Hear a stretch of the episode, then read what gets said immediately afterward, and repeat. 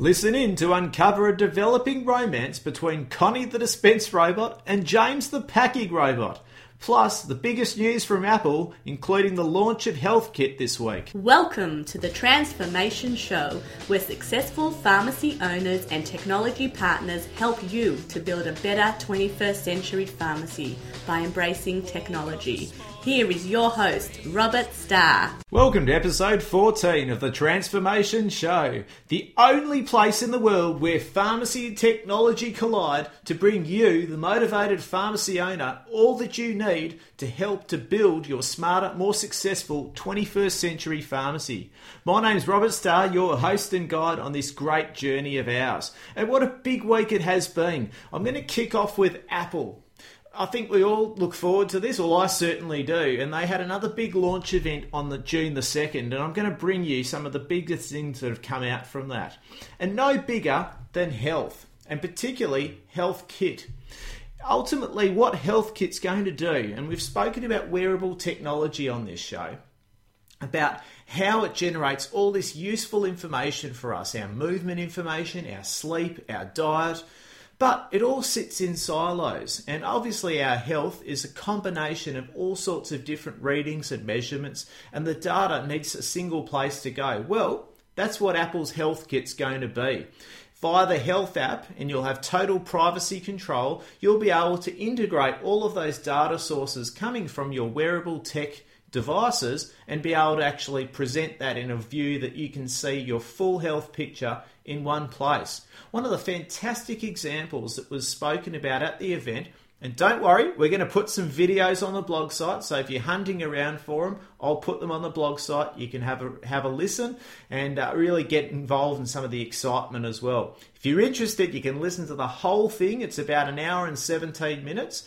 It's always encouraging to see Apple and how they launch these things to their developers, which is really a great place where their developers can really take some of the building blocks that they've put together, like HealthKit, and really build some great applications for us to use as healthcare practitioners and patients.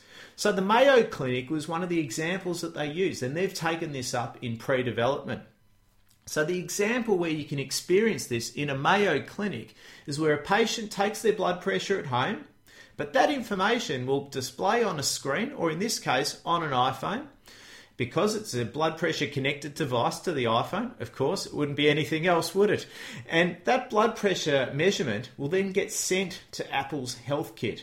And it will also then interface with the Mayo Clinic's treatment paradigms that the doctor has set for that particular patient. And if those measurements are outside of those um, treatment paradigms, it may also notify the patient of what to do. But if it's at a, at a level where the patient's uncomfortable and it requires immediate attention, it'll notify the doctor immediately to follow up with the patient as well. Fantastic. I just think that that's, we talk about seamless integration all the time, and this is just a great way of health information, data, devices, being able to create an incredible experience for our patients and ultimately help them solve some really big problems, and perhaps not when they become big problems, but when they're a little bit earlier in the piece. They're also integrating with um, leading electronic health record providers in the U S to provide the same for doctors. So I'd love to see that my my H R, which we spoke about with George, that that might be able to interface with something like Apple HealthKit. Watch this space. Obviously, we spoke a little bit about some other product called Microsoft Health Vault, and it's interesting to see how that develops as well, as that has been mentioned in this country. So great thing in health. I'll touch on also a favourite of mine, and um, you know, I've got a young family with two young kids as well, um, and my wife is often always bugging me to know what's on my calendar. Can I get some of those photos that you've taken? And can I get that um, video that you downloaded for the kids so that they can watch it whilst you're, whilst you're, you're at work?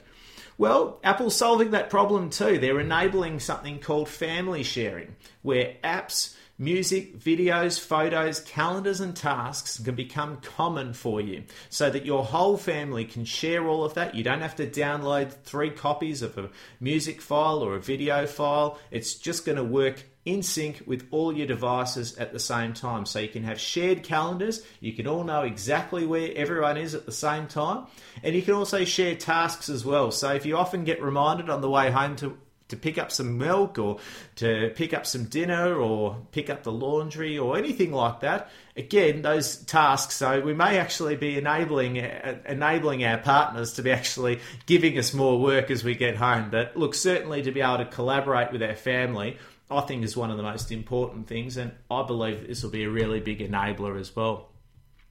Anyway, enough about Apple. I, I could talk about Apple all day. I, I love what they do. I love the products they're developing, and I think these two things in particular, as well as their new operating system, Yosemite, offers some exciting possibilities.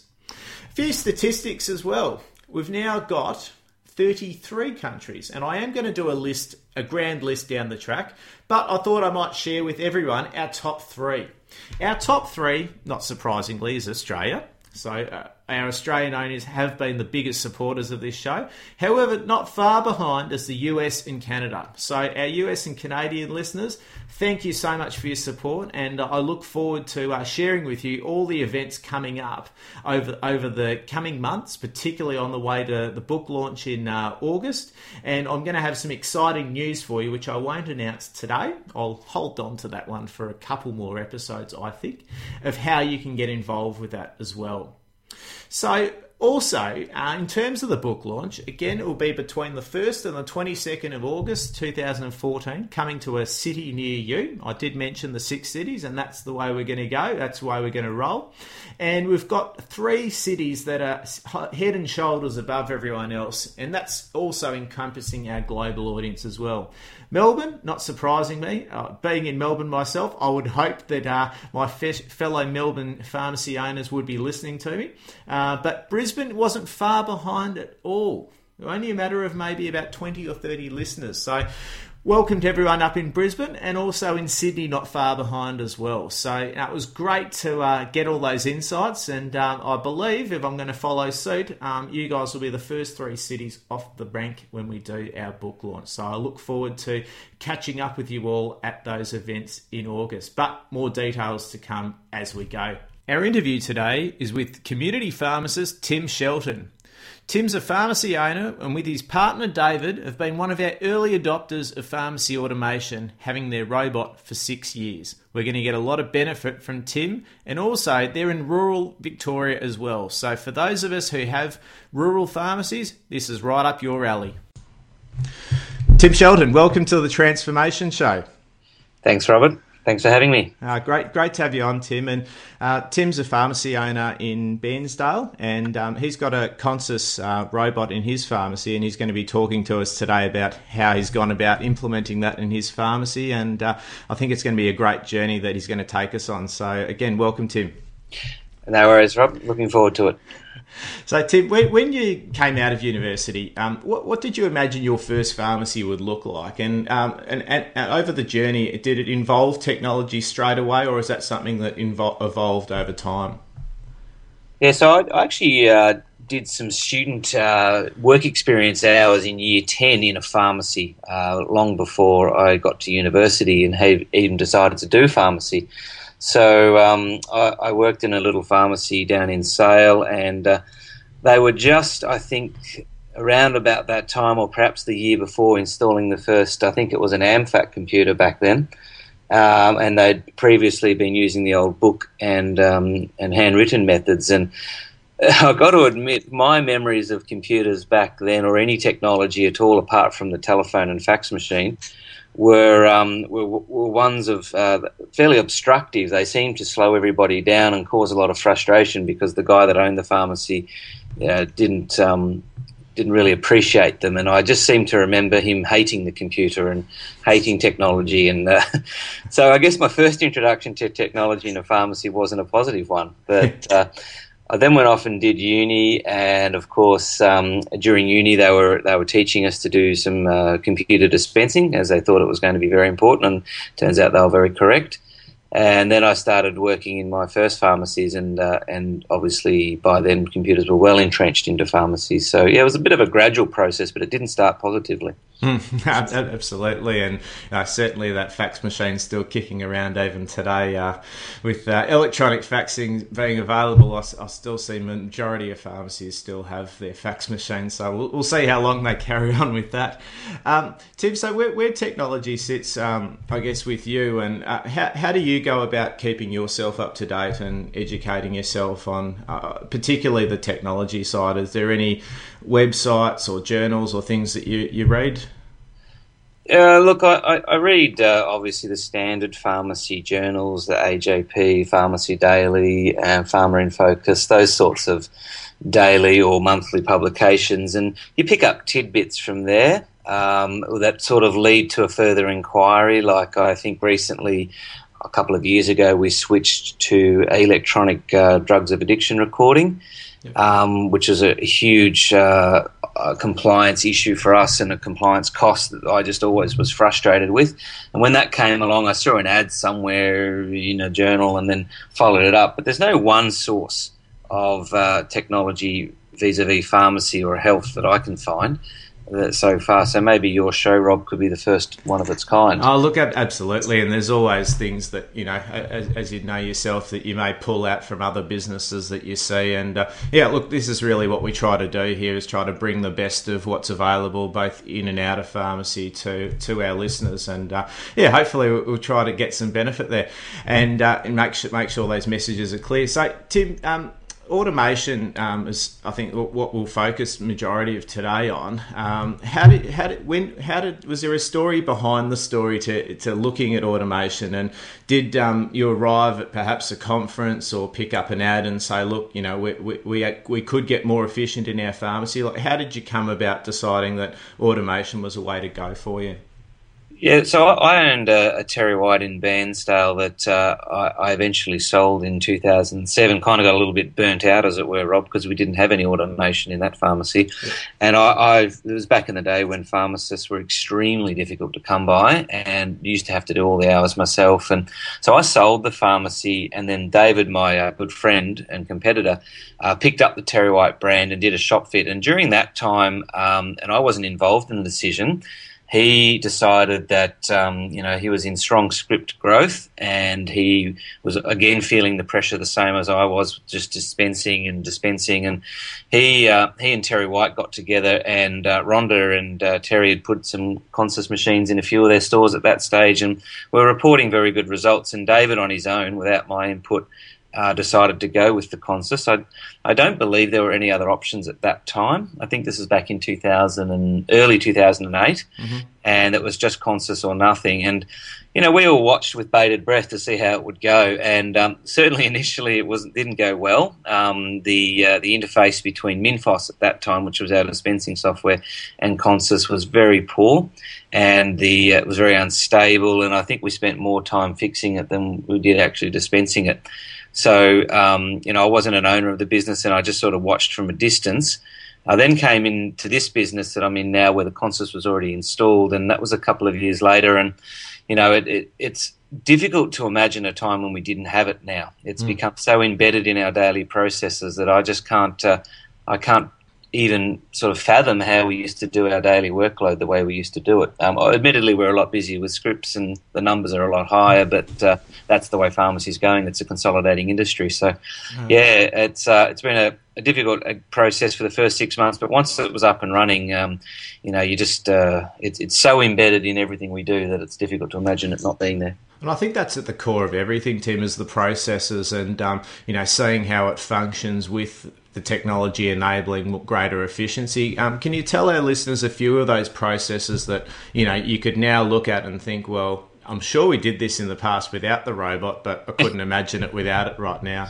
Yeah, well, I mean, obviously, uh, in its simplicity is a little bit uh, of why I'm a fan of Consis. I'm very much aware of the other technologies out there, and, and they are certainly appealing on some levels. But the, the simplicity of the of the uh, Consis is simply um, in the morning we, we fill it uh, and uh, we give it we get it ready for the day's trade, and, and and even that's a very simple process that used to be quite a fraught with uh, danger process where everything's barcode checked and scanned, and you know the, the possibilities of putting the wrong product that looks similar on the wrong shelf were always there in the old days, but mm. now it's so much harder to do um, with the Consis. So we fill the machine, and then I guess we forget about it, and it uh, and then we start serving customers and, and keying in scripts, and with E R X overlaid um, over everything now, it's got just so much faster.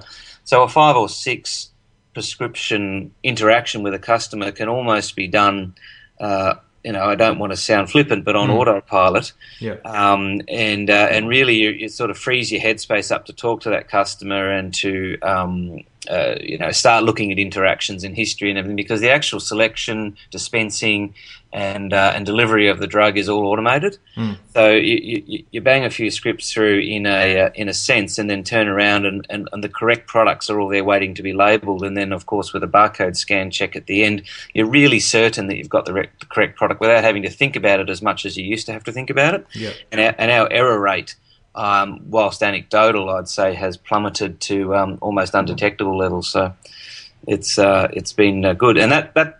That's embedded in, we're doing, uh, we've got five pharmacists across the bench now, all doing that all day, and with tech support.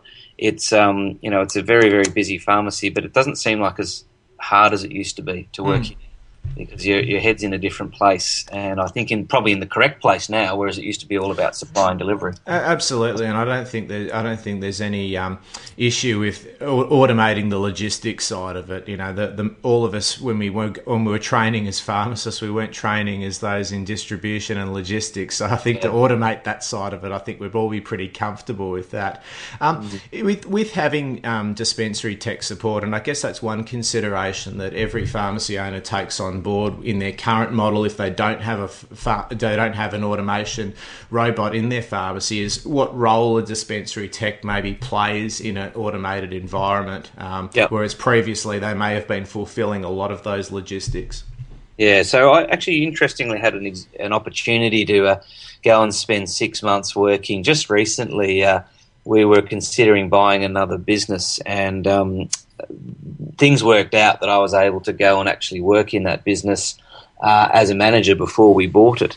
And um, it was just a such a culture shock, because I, I got into the business, and whilst they were lovely techs and whilst it was a lovely pharmacy and everything was fine, they didn't have automation. And I absolutely for the first week just was in shell shock to how, how hard it was to get a script out. Mm. And um, it just it required so much more manual labour. And in our business, it was starkly contrasted, because the techs load the machine, the techs pretty much operate the machine, fix the machine. The techs do most of the dispensing uh, as far as physically keying in or scanning in prescriptions. It's it's really then just handed over to the pharmacy, who stands in front of a checking screen. And and I, I just um, I, I think that could happen in a non-automated pharmacy, but the requirements for staffing would be so much higher. Mm, no, no, absolutely. And look, I, I guess uh, look, looking at that, that would have been a great comparison for you, having yeah. come, being in an automated environment and going into that. And uh, you know, uh, other than the different use of a dispense tech, what were the big inefficiencies that you that you picked up straight away? Well, when a bulk order comes in, um, you know, and you've got thirty-five Symbian tubs sitting there staring at you. Um, it's a very daunting task if you've got to unpack it and find its home on the shelves manually. Um, and uh, to, to not have to do that, to, to be able to accurately and confidently delegate that to a tech who then delegates it pretty much to the Consis machine barcode system, you know, it's uh, that every time the bulk order would come in, I'd just get cold sweats, because I'm thinking, I really hate this, I don't like doing this, it's not what I'm trained for, and I, it, you know, it, it interferes with what I want to do. So um, you know, with a with a Consis, we're able to um, to very much delegate that role and uh, and do it quite accurately. So that's one big advantage. Hmm. Then, as far as the delivery goes, obviously having to pick the product from the shelf, um, you kind of do that on autopilot, but you've got to be very cautious of misselection. And with Consis, that risk is greatly eliminated, of course. Yes. So, you know, when you combine the technologies of E R X at one end, barcode scan checking at the other, and barcode scan check filling, you know, it's um. It's a pretty rigid system, and it gives you that great layer of confidence that drug selection errors are almost don't happen. Yeah, I'll say almost, because there is still ways that humans can get involved and, and muck around with it. But um, yeah, it can it can be a, a, a real saver. But in, in best practice, absolutely. So in, in this new business, Tim, would you consider putting a, an automated robot into that business at some stage in the future? Absolutely essential. I've already got the quotes. So excellent. So yeah. I reckon, I think that's a great segue into uh, how do you, how, uh, we've just isolated some key processes and inefficiencies that are, you know, obviously a great indicator for requiring automation. But w- what other processes would you follow? Uh, we may have some pharmacy owner listeners who are in this same boat or considering it. They may have been at A P P and seen all the big stands and are still umming and ahhing, do I do it? What should I look at? So what kind of due diligence and things have you, have you followed?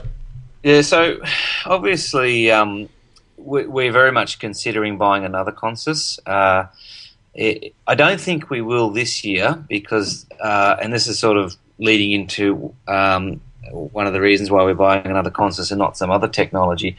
The Consis is now six years old and um, and we do, you know, often upwards of a thousand prescriptions a day, sometimes quite a deal more than that. Mm-hmm. And uh, it just goes all day. It just never misses. It just goes and goes and goes and goes. And when you're looking at your technology and you're doing your due diligence, um, look, I don't have any experience with the other um, other brands on the market. I think there are two or three at the moment uh, as far as that reliability goes. But when you when you back up the uh, Willach Um, customer service attitude, and that's very important, is that what's the attitude of the company you're buying off uh, with the um, with the machine itself, you know, you get a pretty potent and formidable mixture of reliability. Yep. And it's it's pointless buying a quarter of a million dollar machine if half the time you're supposed to be saving is spent trying to get the machine to do what it was supposed to do in the first place.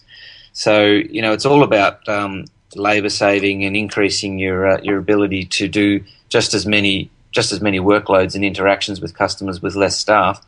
And if your machine's not one hundred percent day in, day out reliable, then you've got to be very careful. And I just I would like to um, you know examine those other options a little bit more. But as the way things stand at the moment, the company that supports the Consis is just a brilliant company. And I'm not getting paid to say any of this. I'm just giving it as it is. Absolutely. They um, they really support us, and in the first instance, like just recently, we had a little um, little widget on the machine that uh, was failing to operate in exactly the right fashion, and sometimes it was getting jammed, which was a great source of frustration, as you can imagine. Yes. So in the first instance, you ring Willach, um, you immediately get through to someone. There's not wait on hold for thirty-five minutes, which is you know what you get with some software vendors nowadays. Yes. Uh, and they might call you back three days later.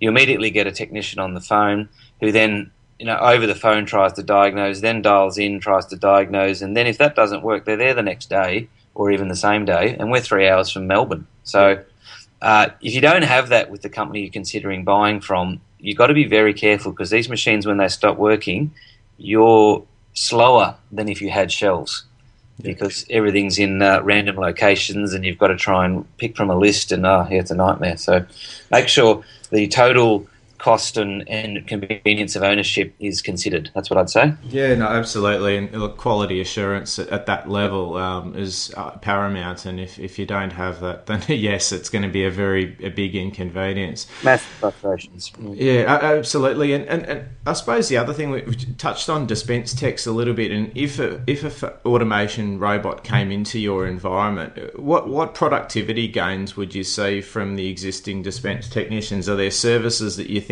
that if you put an automated robot into your business that you may be able to provide better service to your customers? And, you know, how, how have you approached that aspect of, I guess, the changing dynamic of the workforce?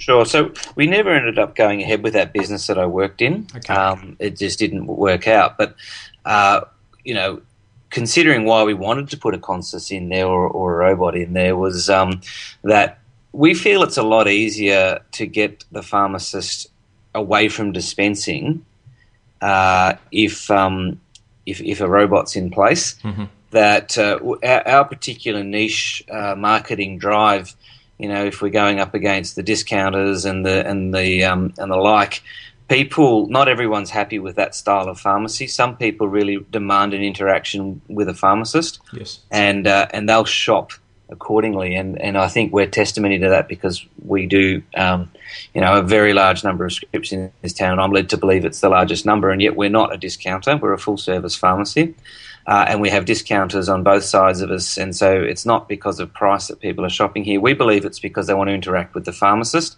more than they want to interact with, say, you know, a very polite sixteen-year-old girl who doesn't know that much.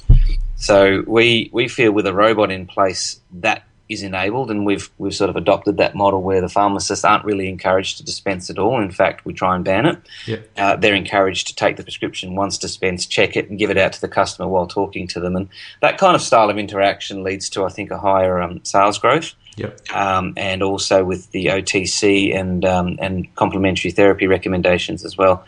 Uh, as far as getting the machine loaded and everything, all of that's completely delegated to um, a technician nowadays. And again, I think I'm just more confident doing that with the um, the technology backup than when they just had to put stuff on a shelf. You might find, uh, you know, the occasional Coumadin lobbed in with the Coversil fives if you weren't careful. Yeah, yeah, absolutely, absolutely. And I guess having having that six year journey with Consis, is there anything that you you've seen over the journey that you thought, well, okay, if I had to do this all again, what would I do differently? And uh, you know, would I involve different levels of the staff? Would I require more supplier support? You know, were there any things that you'd thought of? I'd probably not rely on it from day one. Um, you've got to expect some teething problems and some and some growth time. So uh, whereas I think the way it was done here is it was turned on and there was no other option. The machine had to work and it didn't. And that just created a, a period of time until they got the kinks ironed out. And look, you've got to admit that was early days. Yes. When the software and the Consis weren't really talking to each other. I think a lot of those issues have been fixed now, so perhaps that's not the same necessary. But I'd be keeping an eye on backup plans for the first month just in case. Yes. um, that we do that differently. Um, I'd probably spend more time getting the staff trained and accepting the Consis rather than just the owners. The owners of this business tend to be very tech-friendly. Yep. And, and like we've just installed a robotic packaging machine as well for exactly the same reasons as um, as we installed the Consis. And, um, you know, we're very pro-tech. We're very pro, well, let's do this. It'll be um, so much saved in automation. But the staff aren't necessarily there, mm. uh, and that can be a real journey by not bringing them along and trying to sort of push them up the hill rather than having them walk up the hill by themselves. So we probably made those mistakes. And yeah, so I'd do those two things differently. And what do you think are the biggest challenges with getting the staff on board? Is it that they think that the, you know, automatically they look at a robot and they think, well, that's going to be doing my job, and therefore yep. they feel threatened? Or totally, or, totally. or, or, or is it simply just the process that they think, well, I'm used to this process, but I can't see how this piece of technology in- yep. interacts with it? it yeah, that- no, it tends to be more the former. Um, we had an interesting example. We we do a very large um, sort of aged care, not very large compared to some people, but still five hundred beds, yep. uh, aged care offer with some community patients and things. And we had two girls employed full time to produce Webster packs yep. for those uh, for those beds. And we initially uh, we for for a great deal of time went with the um, outsourcing of that to a, a A P H S um, yes. company, and and they obviously use robotic packaging. And the first time I mentioned it to my two techs, they were absolutely aghast and were totally resistant. And I just, in my mind, I knew it wasn't replacing their jobs, but no one had told them that. Mm. So they basically thought I'd just shown up one day and said, oh, by the way, girls, you're both out of a job. Look what we're doing. That's how they read it. And it wasn't until afterwards that I finally, the penny dropped about two weeks later, and I spoke to one of them, and, and she was forward enough and thankfully honest enough to say, well, we're not very happy that you're getting rid of us. And and I'm like, I was bewildered that she could have interpreted my actions that way. And I'm like, no, you you just won't be packing anymore. You'll still be administering everything. And and so we've been able to um, totally change their workflow. And two weeks after the implementation, she came back and said, I'm really, really glad we've done this.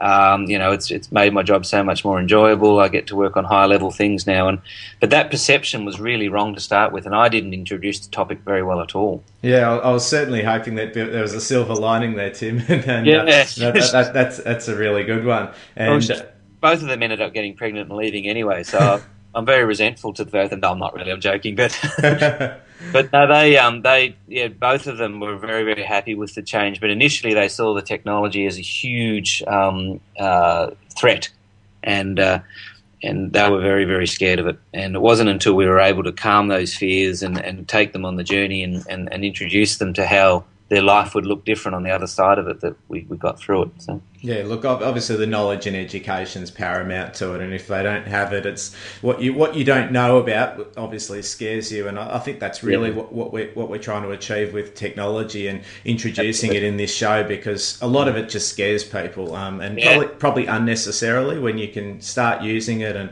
I suppose we all look at how we adopted iPhones and how quickly we, we just realised how easy it was to use, and you know, how we wouldn't probably do things any differently these days. So no. yeah, uh, certainly something. Are there any um, lighter stories that you can um, share with us, Tim? Like some pharmacy owners with robots have gone to extent of naming the naming the robot and uh, having the community get around it and, and yeah. help in that process. Is, is, is there any of that that you've, that you've had? We actually do. The, the robots, um, they do adopt personalities. Ours is called Connie for, you know, creative reasons. I'm sure yes. everyone's called Connie, but... But Connie has a personality. Uh, she's a she's a rigid sort of a German girl, and uh, and she doesn't like too much frivolity. And um, you know, you've got to respect her and, and and treat her in exactly the way she wants to be treated, and she'll perform all day.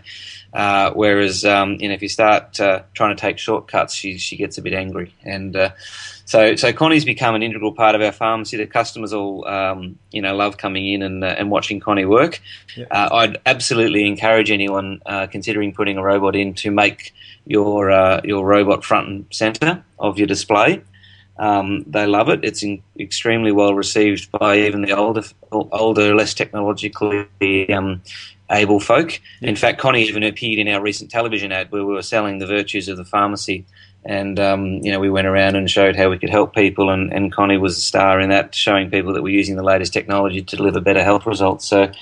Yeah, and our new robot um, is um, is called James. Yes, uh, because he's a packer, and uh, so we think you know he's going to be. A, he's only been with us a couple of weeks, but we're looking forward to how he works as well.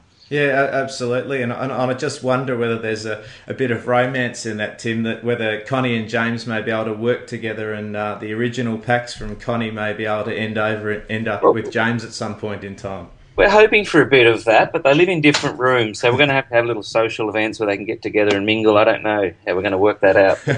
Absolutely. And, and have, yeah. you, have you taken any customers of a tour of Connie around the back, and have, have they been wowed by the, all of the uh, moving parts and how yeah, easily look, it does its work? Look, even young people who you'd think are probably used to seeing robots all over the shop, uh, they're amazed. They, they they often want to have a look what's going on behind the scenes and uh, and just understand it. And uh, yeah, look, it's it's a real feature. It's a real bit of theatre in the store. And uh, I highly encourage people to. Um, and what, one of the things we were looking at to make more space, we're a bit space restricted here, was to put Connie upstairs and have some shoots coming through the roof. Yep. And uh, and we thought that'd be a great bit of theatre. And I've seen it done at a pharmacy in Kiama where they. Uh, have these elaborate sort of D N A spiral structures coming down from the roof with the drugs being delivered, and the customers love it, so they think it's hilarious. So it's um, it's a really good uh, you know way to um, to put some theatre into an otherwise dull process. Uh, absolutely, and I, I think that was going to be my next uh, question around optimising and finding a, a better way to uh, make sure that you're getting maximum benefits from the robot, and obviously making extra space by going upstairs might be one thing. Is that something that you and your partner and um, management team are discussing, or is it something that perhaps um, Willach has come to you and said, look, you could probably do a little bit better by doing this? Um, how have you approached optimising um, the robot? Yeah, so we wanted to create more space in the dispensary uh, zone, as it were, in the professional services area. It was just a very constricted and, and challenging building to, to work within. Um, great location, but the building itself was challenging. So we looked extensively at putting Connie upstairs, and uh, excuse me, the, the end-up decision was to uh, to move the dispensary to another location in the building or down the other end. So that's where we went in the long run. But but James is going upstairs, the new packer, yep. and uh, and Connie and James are going to be linked by a conveyor belt, we, we hope, so that the uh, technicians working James upstairs are able to do an, or, uh, an order, and uh, so they've run out of, say, net, and then Connie will deliver them one upstairs without having to go downstairs and grab it. So, yeah, you do need to consider that footprint, um, but there is a great deal of advantage in having it very visible to your customers. So it's it's not to be thought of as something to be hidden away. I'd, I'd put it in front and centre. Yeah, no, absolutely. And uh, to, finally, um, and I'll, I'll set you probably the biggest question I might have, but you, you're pretty inventive in how you're looking at it anyway. So what would be the, I guess, the biggest game-changing technology, um, time and resource not being a barrier, of course, that you'd implement in your pharmacy? Obviously, you've gone ahead and automated packing with James, but um, yep. anything else that you see on the horizon? Um, look, I, I don't think we're really ready for these sorts of things, but I'm very interested in Amazon's um, service model with their their uh, you know, with deliveries and um, and sort of pharmacy in the home. Uh, I think there's a there's a there's a future for pharmacy in in in expanding our footprint away from just a bricks and mortar building and becoming more of a more of a consultative uh, in your home business with uh, you know, possibly drones delivering their, you know, deliveries and all sorts of weird and wonderful things like that, notwithstanding D D laws and all sorts of barriers there. But I just see the logistics of, you know, driving around and helping people in place um, a little bit problematic at the moment, and if we could do an easier way of, of taking our pharmacy services to where the customer is, I think a huge competitive advantage. Yeah. Uh, I don't know how to do it yet, but I'm just watching that sort of technology with interest. Like one of the things that, you, you know, obviously everyone who's been into an Apple store is pretty impressed with is that when you walk into the store, the guy that greets you is the guy that sells you the product, and then he swipes your credit card on his fancy little iPhone there. Yeah. And and um, and that sort of mobile, you know, getting away from counters and registers and bricks and mortar, that's just sort of vaguely where I think we'd, we'd be interested in exploring. Yeah. And I think it would give us a huge competitive advantage. Yeah, no, absolutely. And I, I gather you must have followed uh, uh, episode, uh, I think it was six or seven of the of our show. We were talking about drones uh, that are going to be going live in July in San Francisco. Did you, did you catch that one too? I did, yeah. I, I've watched with great interest, and I've been reading it. I've actually done done some further study on it, just seeing what they've uh, been up to. And there's a great YouTube clip running around at the moment that a friend sent me about just uh, spending a day in the Amazon warehouse and the technologies they employ. It's quite impressive. So yeah, absolutely. And I think if uh, Jeff Bezos has his way, they'll be going everywhere in two thousand fifteen. So I it's agree. We'll, we'll, we'll be watching that space. And uh, yeah. Look, obviously that yeah, leads to a whole range of things that I, I spoke to Joshua, the uh, Quickie founder, about uh, on that on that interview about the problems that may come from having D Ds and the perhaps the uh, proliferation yeah. of um, snot. Yeah. Sniper drug seekers getting yeah. out there and uh, shooting them down. I, and uh, I think it was Mozambique or Kenya, I can't recall. It was one of those TED Talks, um, you know, those broadcasts that yes. they do. I'm not sure if you picked it up, where they, uh, they're doing a vaccination trial using drones um, covering about a, a two hundred square mile area in Kenya from a central clinic, and they're delivering vaccines to a, to a drop point. Yeah. Uh, in this area in Africa, and it was, worked out to be a lot cheaper than driving them around, obviously. So, yeah, very interesting ways of uh, de- delivering medical health. Oh, look, absolutely. And I think at the end of the day, if it's getting there quicker um, and uh, it's giving the patient the best opportunity to get yeah. better in a quicker time, then I think we should all be looking forward to these types of innovations. But obviously, it doesn't replace that person-to-person interaction. It's obviously just no. a- aiding and improving the efficiency. I think that's it. I think I'd like to get out more into the community um, using, you know, teleconferencing technologies and cloud computing and drones and all that sort of support network. It doesn't replace any of the uh, the need to talk to a pharmacist face-to-face. But if you could take your technology with you and have, you know, just scan a script in and have it delivered to where you were without the patient having to leave their home, I don't know how you do that legally, but that's the sort of vague Disneyland stuff I think about. Oh, look, absolutely. And, you know, we're we're all pretty blown away by how Apple achieved that in their stores. And, um, you know, look, we've just got to continue to keep pushing the boundaries and innovating, which uh, I'm sure you'll be doing a lot more in your pharmacies. And uh, I look forward to uh, following your journey as well, Tim. So thanks for joining us this morning. I think our, our pharmacy owners will take away a lot of aspects, particularly given also that you're located regionally. Uh, so if any of our listeners are in a regional area, you know, certainly they can considerations Tim's raised about robots and support are certainly things you should be looking at. But uh, thanks for joining us, Tim. It's been a, it's been a pleasure, Rob. Nice to speak to you. Cheers. Okay, bye-bye. What a great interview, and I think we agree that we covered a lot of serious aspects, but also some of the lighter aspects, and I think that's really important in to implementing technology. It isn't just all very technical and serious, that um, you can have a lot of fun with it, and certainly Tim and his team are definitely doing that right now. My three key learnings from that is that, one, support is a primary consideration, particularly if you're in regional areas of Australia. You need to be one hundred percent confident that your supplier, particularly if something as critical as pharmacy automation, can support you any time of the day, whether it be remote or in-store. You just need to have that peace of mind, as it would be with any major investment in your life. Number two, engage your team from day one. As, as Timbo can attest, day one, he didn't quite talk to his staff, particularly around his automated packing machine, and there was some misunderstanding. So to avoid that misunderstanding, ensure your processes are laid out very well for your team, and that they can understand the purpose of the technology that you're implementing, and that their jobs aren't under sufferance, and that they will have a better workflow and workplace as a result of them. And number three, examine your pharmacy logistics and always continuously look for ways to improve patient interactivity. Like with Tim, it can be a clear point of difference for your patients when they decide which pharmacy to build a relationship or to maintain a relationship with. He's in a very competitive area with discounters around him, yet they're thriving and a huge number of prescription volume because of the personal patient service that him and David provide in Bairnsdale. So I think we can all take away from that that the technology's great, but if it doesn't improve patient interactivity, it's not worth it. But if it does, it can work in spades for you. So something to take away. So this week, our micro transformation is social media, and particularly Facebook. Particularly last week, we spoke about AmCal and Guardian and the great work that they're doing with kidney health. And I will post a correction. They did put some campaign banners on Facebook shortly after this episode went to air. So obviously, I don't think that's related. However, I will correct that. But what I did notice over the course of the week was that they spent mega dollars on traditional media.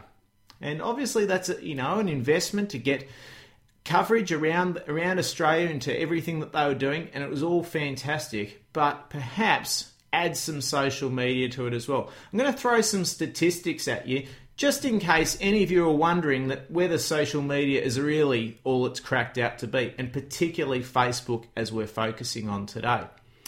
World populations, the top ten. China, and we're talking people here, mind you, we're not talking uh, about uh, anything else. World populations of people. Number one is China. Number two is India. Number three is Facebook. Would you believe that? Number three in the world is Facebook. Number four is an Asian platform called Tencent. Number five, WhatsApp, which has been acquired by Facebook. Six is the United States, so it's great to see some countries figuring in the world populations again. But not for too long. Then we've got Google Plus at seven, Indonesia at number eight, LinkedIn at number nine, and Twitter at number ten. So collections of people, social media is a dominant force in the world. So any any myths that you have that social media is going away, it certainly isn't, and it is growing at a rapid rate of knots. eleven million users in Australia are using Facebook. That's one in every two people, roughly. So, please, pharmacy brands, pharmacy owners, please get involved in Facebook. And that's what we're going to talk about today, as to what I think you could be doing to help your pharmacy in having a presence on Facebook as well. To put this together, I've reviewed over twenty-five pharmacy Facebook sites, and taken some common themes and to feed those back to you about some common mistakes that they're making and things that you can do to improve on it as well. Probably the most prolific of all Facebook sites was Terry White Chemist Townsville. I have tr- put a call in to George to try and get him on the show because they're probably our biggest exponent of Facebook sites. They've certainly got the most number of likes, and we'll talk about likes and, th- and impressions as we go along as well. But they've got, at the time of the airing of this episode, eight thousand one hundred eighty-one likes, which is quite amazing for a single store at Terry White Chemists. So in terms of likes and impressions, what does it mean? Well, likes means that someone clicks on it and they say, well, great, I like your page, I want to hear from you quite regularly. So they do that. Impressions is where you actually have content being consumed by your by your target demographic, hopefully, or other readers of your page. So that's the number of times people land on your page and read your content. Bear in mind, as we'll talk about later, not everyone does want to like things. Not everyone talks in social media. Some people just like to consume and read and just really keep up to date with going on, what's going on. We spoke about Twitter in episode five, I believe, as a news feed, and also at A P P as a conference coverage network as well. So again, Facebook can be used as a news feed as well. Also, as in terms of our pharmacy brands, probably Terry White Chemists as well. So Terry White Chemists and Terry White Chemists Townsville probably doing the best of everyone as far as Facebook pages are concerned. And they've got nine thousand six hundred seventy-eight likes at this point in time. The one thing I do need to criticise, and I will because I believe that we can all get better in this space, is that the majority of all Facebook sites, and including our best exponents, probably spend too much time on push marketing. And what I mean by that is that, and I'll get into my five biggest mistakes that I think these pages are making and what we can do to improve on it as well. So, the first one, which was very common, is they all sound like radio ads. Sell, sell, sell. That's all we're doing. We're selling, we're posting offers, products, but are we solving any problems? We need to determine who our typical patients are and what are they looking to get done? What are they looking to achieve? What are their problems? And solve those problems in a post or a blog post. Don't repurpose a self-care card. You know, that, that cookie cutter approach doesn't work for everyone. As pharmacy owners on this show, no one knows your patients better than you do. And so to know what to actually give them as far as content is concerned should be right up your alley as well. So my advice is posts and blog posts that, and perhaps also curated content. So, and we'll talk about some great examples of other pages outside of our industry, still in the healthcare space, mind you, when we get to number five. But perhaps curate some content. And what that means is that you might read an article and you might want to actually repost that on your page. But please, guys, if you do repost an article, it's always nice to put a comment as to what you felt was actually really good about that article and not just throw it up there. Number two, don't pretend. Re- represent your store the same way you do in-store. So when you have an online presence, and this isn't just restricted to Facebook and social media, try to behave the same way as you would like your patients to see you if they walked in your front door. They're walking through the front door of your Facebook. It's important that it's consistent. And when we talk about branding, that's so, so important. Number three, just don't slap up anything up there at any time. Be consistent and prolific. Don't just go hard for three or four days. And I'm not saying that I know how to do this perfectly. I've been guilty of this and I've reviewed my own pages and I'm going to have to take a bit of my own learning to actually improve some of these in my family's pharmacies. But we need to be consistent and prolific. If we just throw something up every so often, no one listens. You just think about it. If you decide to tune into a current affair on Channel nine or Today Tonight on Channel seven, and they decided to run three episodes in a row, day after day, and you got hooked and you really wanted to hear from them, and then they decided, well, we're going to take a break for three weeks and we'll throw something back up there in three weeks' time, and then we might only do it for one day and then decide to do it a month later. Again, you're not going to keep people's attention. No one's interested. So if you do implement a social media strategy, you don't have to be posting every hour. There are social networks where that's appropriate, like Twitter, which is really viewed as like a like a, a news flash on the radio. So every half an hour there's a news flash update. That's really where Twitter sits. But Facebook, you really want to be probably posting on there one or two times. Now, to say that that's something that you can do regularly, you might think, well, that's a lot of work. But ultimately, if you are going to create content and you're going to solve some problems in a blog post or a post for your patients, then you'll have some little tidbits that you can actually cut up and drip out throughout your Facebook campaigns as well. So be consistent and prolific, my advice on that. Number four is not responding to comments. We had a great example of this in one of our pharmacies where we had some really negative feedback coming through to us, and it was unfounded completely. It was just someone who, you know, perhaps was just a little bit annoyed at everything that was going on in their lives that particular day and wanted to really lash out at the fact that we didn't have stock of quite a rare item and that we, why we couldn't actually get it for them within an hour. Um, you know, it's simply unfathomable to work out how we could have solved that any better than what we did in terms of sourcing it from an alternate pharmacy and having them reserve that stock and go and pick it up for them. Or in another example where we had some positive feedback where one of our pharmacists was able to actually help a diabetic with their glucagon pen and actually rescue them from a very, very sticky situation and get the paramedics involved and be at their side until they got there. So we've been on the both side of things and we've had both of those things end up on our page. However, it's important that you actually comment on it.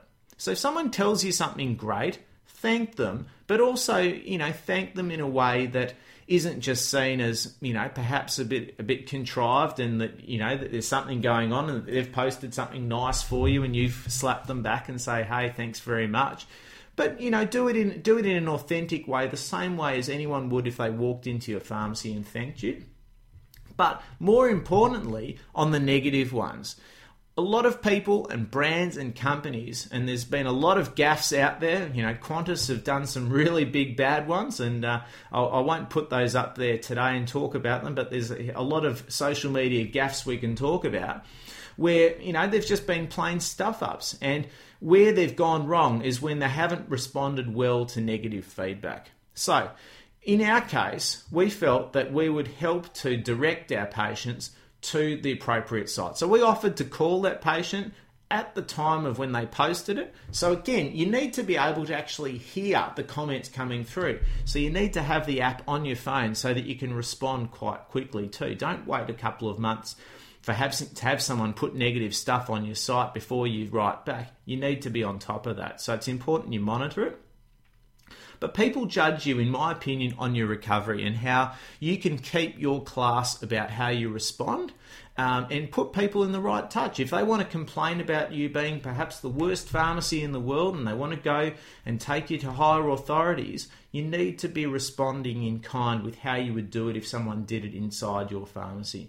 And if they want to lodge a complaint, you put them in touch with an offline channel of getting that conversation happening in store to try and find the right outcome for them and communicate it as such. And you'll find that any of your listeners or followers will respect you for that. Number five is not understanding the platform. So likes versus impressions, we spoke about that. And sometimes people just aren't likers, they're readers. And that's how it is. So don't be discouraged by the fact that people perhaps don't like you as much as you would have liked.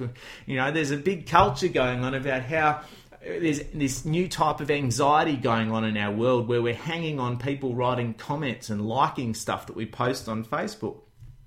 Same thing with business. But ultimately, some people just really like to read and listen. So don't be discouraged if you have likes. Use the analytics to see what impressions you get. And to help you understand the analytics or even how you get to those, there's a great Facebook small media guide that I'm going to pop on the blog po- blog post as well that you can have a read of that shows you some really good tips of how to get the best out of your Facebook page as well. One example I'll leave you with, and you can all do this if you're on Facebook already, is the physio code. Tristan White is a great advocate for great culture in the workplace, and, and they have a culture of loving oldies. And I reckon in pharmacy, we love oldies too. So this is why I've picked them as my example, for a company that just does this incredibly well. They attract team, and they actually don't do much recruiting because their Facebook page does a lot of that for them, but they celebrate their customer demographic. They celebrate oldies stories, great oldies stories from all around the world, and people in, in, embody that. And they don't have a huge number of likes. I think they've only got about thirteen hundred likes, which even when you compare to our Terry White Chemist example, is not very much.